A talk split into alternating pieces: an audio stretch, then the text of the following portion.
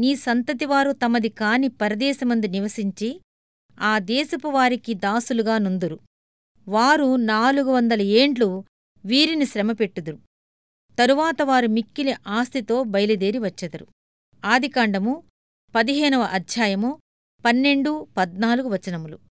దేవుడు ఇస్తానన్న ఆశీర్వాదాలలో ఆలస్యం శ్రమలు కొట్టవచ్చినట్టు కనిపిస్తాయి.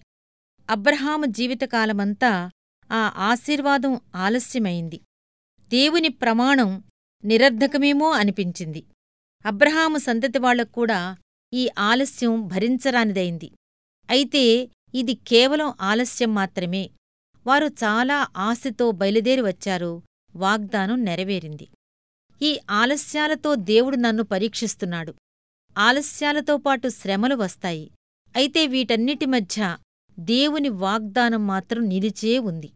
అది నాతో క్రీస్తు మూలంగా ఆయన చేసిన క్రొత్త నిబంధన.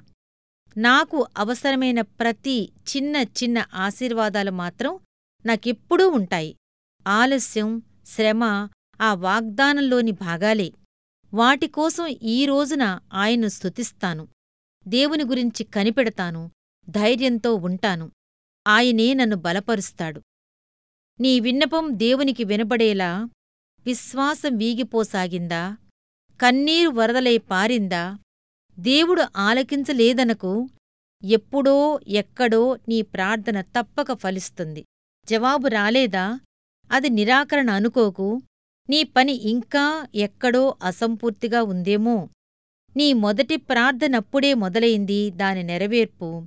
మొదలుపెట్టిన దానిని దేవుడు తుదముట్టిస్తాడు.